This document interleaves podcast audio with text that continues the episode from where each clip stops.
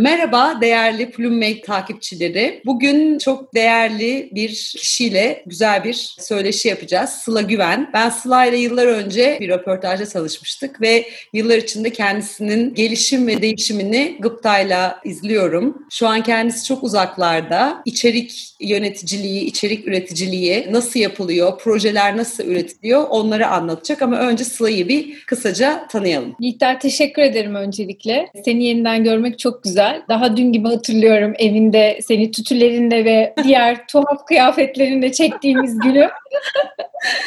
Gerçekten hatırlıyorum yani her anını. Çok keyifli bir gardırobum vardı. Aynı senin gibi. Evet. Neyse onu yansıtıyor yani.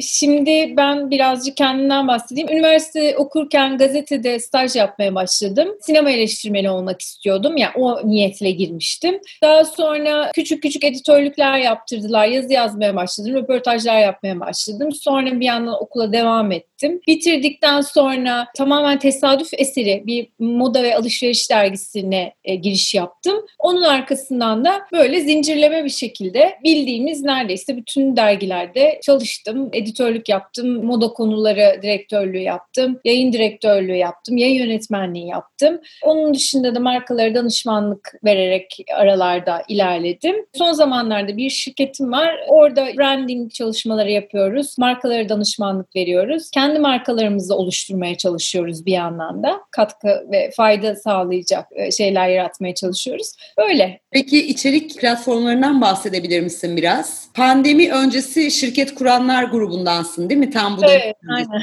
Ben de öyle birisi olarak hem iletişim şirketi hem dergimi pandemi öncesi açmış biri olarak bunun zorluklarını yaşadım ve yaşamaya da devam ediyorum. Çünkü herkesin elinde de artık pandemiden dolayı işte bütçe yok, pandemiden dolayı o yok, bu yok gibi bir durum var. Sen neleri kurdun ve neleri nasıl yönetiyorsun şu an?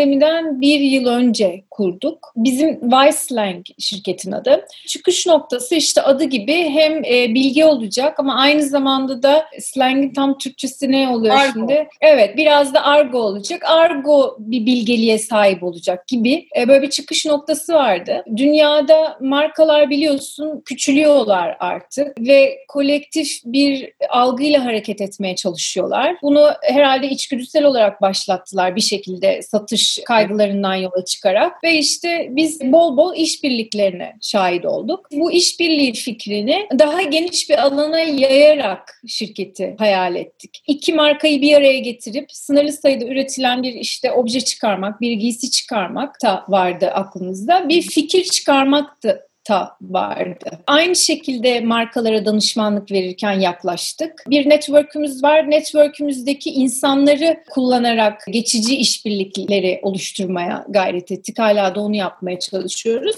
Pandemi öncesinde başladığımız için marka e, yaratımına katkıda bulunduğumuz isimler oldu. Rebranding yaptığımız isimler oldu. Bu bir kokteyl barı da oldu. İşte bir mücevher markası da oldu. Sıfırdan isim bulmak vesaire falan filan gibi. Fakat dediğin gibi pandemiye girdiğimiz vakit onun hemen öncesinde zaten sinyalleri almaya başlamıştı dünya ekonomisi. Kötüye gittiği sinyallerini aldık. Ne oldu? Tabii bütçeler düşmeye başladı. Gerçekten hani şaşılacak derecede bütçe düşüşleri sen de e, şahit oluyorsun. evet, evet.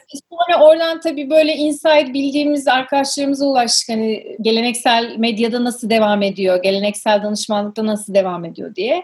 Oradaki e, bütçelendirmeleri duyunca iyice şaşırdık şaşırdık. Panik olmamaya gayret gösterdik. Tam pandemiden önce kendi içimize dönelim dedik. Weisslang ne yapmak istiyor? Nelere fayda sağlamak istiyor? Bizim neye ihtiyacımız var? Oradan yola çıkarak Filter adında özgür bir yayın fikri ortaya çıkardık. Bir de Anda adında insanları farkındalığa çekecek bir şekilde orada telefonlarının içinde Instagram hesaplarının aplikasyonlar açtıklarında e, onlara anda olmayı hatırlatacak bir hesap kurguladık. Kurguladık derken şu an geldiği noktaya kadar kurgulamadık en başında. Tamamen organik olarak gelişti. Evet. Böyle bir hisle oluştuğu için de takipçi sayısı da tamamen organik oldu. Şubat 4'te başladı ve şu anda 250 e, küsur bin takipçisi var. Şimdi onu tabii biz bir marka olarak ele almaya başladık birkaç ay sonrasında hemen. Ama çok hassas olmaya özen gösterdik. Birçok teklifler geldi, işbirliği teklifleri teklifleri, reklam teklifleri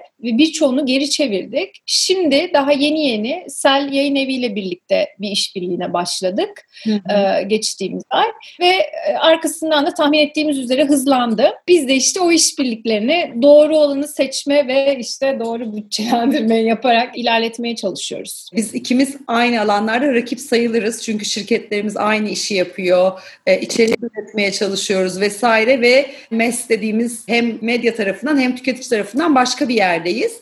Ama ben rekabeti karşındakini yıkma değil, o rekabetteki zaten ortaklarını besleyip daha da güzel bir şey yaratıp bunun markalara da fayda sağlaması gerektiğini düşünüyorum. Çünkü birçok marka var ve bizim yaptığımız gibi bir şey yapan da çok az isim var bir şey doğal olduğu zaman, e, normal doğum olduğu zaman çocuk daha rahat çıkıyor ve onun hani dikişi mikişi bir şey olmadan kendi kendini güzel götürebiliyor. Hani burada da belki bu bile e, bir strateji olarak anlatılabilir. Çok da fazla bu insanlar artık evet. brandinglere çok takılıyor. Yani daha çok içeriğin de ne olduğunu da bilmeden de içerik de başka bir yere gitti. Yanlış kullanılmaya başlandı. Ya kontenti de hep medyatize ve popülerize etmeye çalışma eğilimi oluyor insanlarda. Ben de mesela bilmiyordum anda mısının senin olduğunu ilk başladığım zaman sonra fark ettim. Çünkü çok kendi kendine çıktı. Birinin de izini taşımadan çıktı. Bu da bir strateji olarak değerlendirilebilir. Peki bunun yanında sen şu an uzaktan her şeyi yapıyorsun.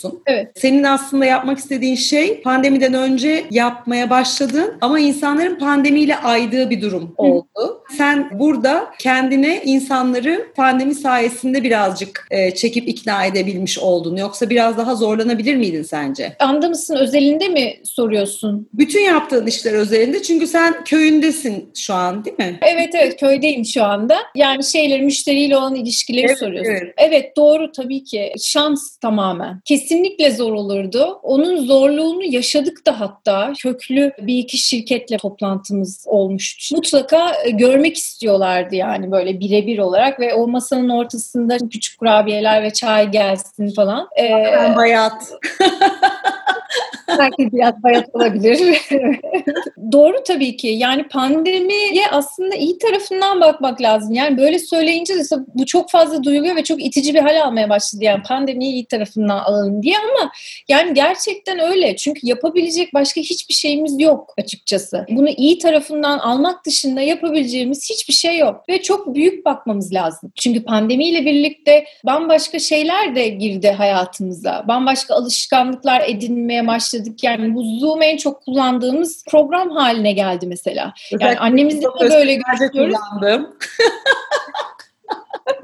Sevdiklerimizle de böyle görüşüyoruz. E, işi de böyle yapıyoruz. Ne olmuş olabilir? Çok önemli bir şey aslında bizim sektörde. Sen bunu çok iyi hissedeceksin bence söyleyince. Güven duygusunu başka bir yere taşıdı. Güven duygusuyla ilgili büyük sorun vardı sektörün içerisinde. Yani hala daha var. Ve bu haklı bir endişe belki de. Ama e, bu haklı endişe bazen gerçekten güvenilmesi gereken durumlarda, güvenilmesi gereken insanlara karşı bir şey haline geliyor geliyordu. Güven sağladı bizim için ve işlediğini görüyor insanlar, olabildiğini görüyorlar ve çok okey yani her şey şu anda aslında bu şekilde. İş hayatı, iş kadını özellikle bizim sektörümüzde moda ve dergicilikteki o iddialı, sofistike tavırlar bunların aslında birçoğunun da içi boşalmış oldu. Evet, evet. Ve bunun ötesinde başka bir yere geçmemiz gerektiğini çünkü şimdi çok konuşulan bu markaların devrilmesi ve Cahan'ım o güzel kadını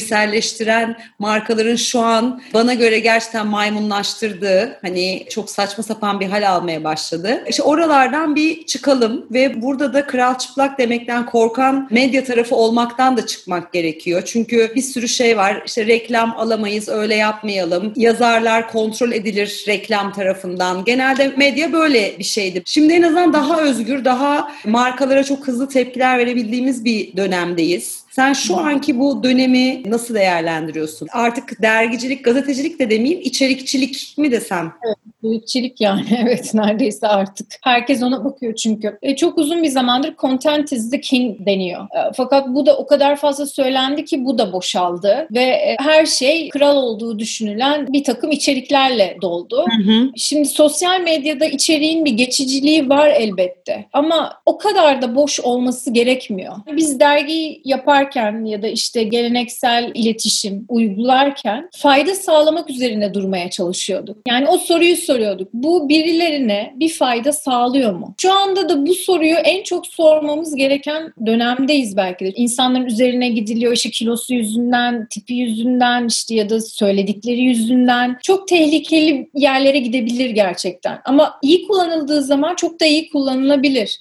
Ee, kontentin gerçekten kral olduğu bir zamandayız şu anda. Ama bu evet. da fayda sağlayan bir kral olmalı. İyi enerji yaymalı. Hı hı. Ee, yanlış yerlere yönlendirmemeli. Bir şekilde içsel olarak düşündüğümde bir şeylerin çözülmesi için ve tam yerli yerine oturabilmesi için böyle bir kaosa sürüklenmesi gerekiyor. Ve oradan sonra bir çıkış olabiliyor. Çünkü şu anda herkesin kafası fazlasıyla karışık. Hala doğru bildiğini düşünen insanlar var. Doğru tahminlerde Hı. tahminler yürüttüğünü düşünen insanlar var. Onların da kafasının karışması gerekiyor. Bir kaos olması gerekiyor bir çıkış olması için. Gerçek bir çıkış o yapılabilmesi. zaten başlamıştı bence. Bir kısım insan aydınlandı, aydı, yola girmeye başladı ama bir kısım insan da bence aymak istemiyor. Hani şeydir ya koparacağım son yaprakları da koparayım diyen bir kitle de var. Çünkü onların evet. bir çıkış yolu ya yok ya da olmadığını düşündüklerini de düşünüyorum. Çünkü bu pandemi evet.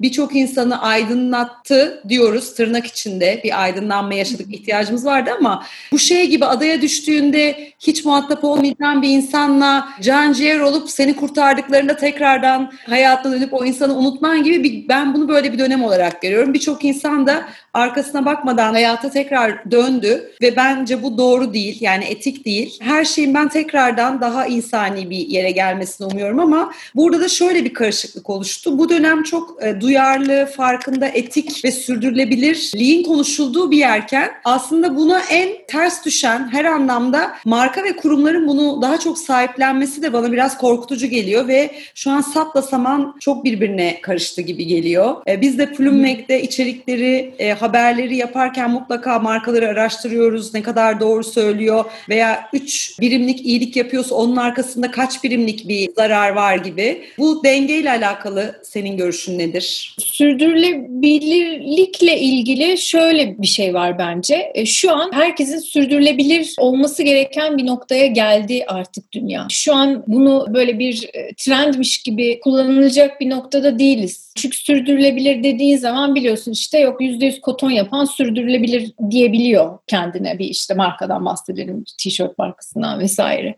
Bu öyle bir şey değil. Devamlılığın olmasına fayda sağlamak lazım. Ama Hı. her şeyiyle. İş ahlakı da buna giriyor. Bir iki tane örnek var. Mesela Tommy Hilfiger eski giysileri toplayıp işte onları renove ederek yeniden satışa çıkaracakmış ya da böyle bir şeyin içine girişiyor yani. Şimdi bu bir şey bir hareket değil. Bu böyle e, wow bir moda hareket değil. Bu zaten yapılması gereken şey. Senelerdir H&M'in getirin eski e, H&M'lerinizi tartalım kilosunu şu kadar verelim falan demesinin altında bambaşka bir şey var. Zara'nın neydi onlar bir etiketle çıkıyorlar. Conscious gibi bir şey. O etiketle çıkmasının bir sebebi var. Bunların hiçbiri moda hareketler değil. E, Gucci'nin e, Michele'si pandemi zamanında bir açıklama yapıyor. Diyor ki e, biz ne kadar yanlış yapmışız. İşte meğerse sezonlarca koleksiyon sergilememize gerek yokmuş. Biz iki koleksiyon sergileyeceğiz. İşte kadın erkeği de karıştırırız yani. Bunun karşılığında aman tanrım Michele inanılmaz bir falan denecek bir durumda değiliz yani gerçekten. Zaten yapması gereken şeyi pandemi yüzünden yap yapmak zorunda kalıyor ve o açıklamayı da yapmak zorunda kalıyor. Keşke şöyle olsaydı yani keşkeler tabii hoş şeyler değilim. Keşke e, Michele ya da Gucci tabii ki o kararı çok daha öncesinde verebilseydi, o cesur adımı atabilseydi. Ama tabii ki satış kaygısı hayatımızın çok büyük bir alanını kaplıyordu. Şimdi de öyle, hatta daha fazla belki de. Ama şimdi oyun değişti. Geçen gün Business of Fashion'da bir araştırma sunmuşlardı. O araştırmada şu ortaya çıkıyor ki insanlar kaliteye artık daha çok önem veriyorlar. Bu hep o da pelesenk olmuş bir laf vardır ya şey quality over quantity miydi? Hı hı. Öyle bir şey. Buna önem veriyorlar ve bu insanların bu survey içerisindeki insanlar ortalama gelir sahibi olan insanlar. Bir ürünü alırım buna verdiğim para önemli değil ne kadar kullanabilirim buna bakıyorlar. Gerçekten sustainable mı ona bakıyorlar artık. Bu araştırmalarda ortaya çıkan şeyler bunlar. Ya da lokal olana mail gösteriyorlar. Doğru olan bu değil mi? Sen Göcek'te oturuyorsan evet. senin oradaki birinden işte masa örtünü alman, yemeğini, içmeğini evet. alman veya evet. işte porselen de alacaksın orada el işi yapan birini alman evet. aslında daha mantıklı yani. Hani dedin ya hep satış kaygısı var, hep büyüme, eşitsizliğin şurada oluştuğunu düşünüyorum. Bu satış kaygıları üreten, çalışan ve bu sisteme katkıda bulunan insanlara dönmedikçe ve bölüştürülmedikçe bu sistemin büyümesinin bir manası da kalmıyor. O yüzden sistemin de tekrardan gözden geçirilmesi gerekiyor. Evet. Genel olarak aslında temel bir konu var.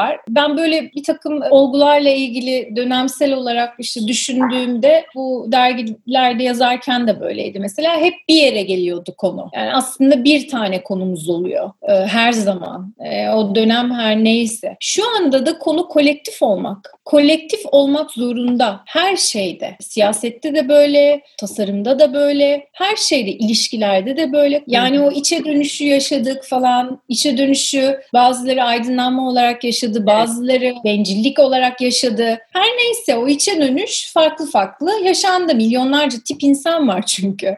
Şimdi olması gereken şey kolektif olmak. Marka işbirlikleri ya da iki kreatif ajansın işbirliği, iki markanın işbirliği. Bizde bunlar ee, çok yeni kavramlar. Hani Türkiye'de evet. yani bunu birine anlatmak, biz iki ajans gel senle e, el ele tutuşalım işte iki kişi evet. olarak. Çünkü bizde hala tam olarak insanlar hakkını alamadığı, alamadığı için de veremediği aslında bu tamamen kapitalizmin öğretisiyle insanların bilinç altında olan korkulardan kaynaklanıyor. O korkuları atamadığımız için yani aydınlatma o korkulardan sıyrılmamız aslında. O korkulardan sıyrılmadığımız, o ekmeği kim yiyecek kaygısıyla davrandığımız sürece zaten kolektif, kreatif bana göre e, mümkün olan bir şey değil.